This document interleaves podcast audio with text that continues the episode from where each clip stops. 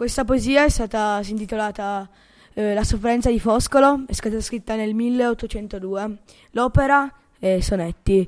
Eh, questa poesia eh, con Fo- Foscolo vuole spiegarci il suo passato e dice che il suo passato è stato molto sofferente e poi dice che il presente e il futuro si possono cambiare. Questo, il pezzo dove dice che il suo passato è stato un'ira, l'angoscia, mi ha colpito molto. Infatti nella mia scena ho rappresentato tutto nero, che sarebbe mh, la sofferenza, poi ho rappresentato con il gesso la strada, con lui in mezzo e delle pietre. Delle pietre sarebbero gli ostacoli della vita. Al di fuori ho messo mh, della sabbia, sempre con delle pietre.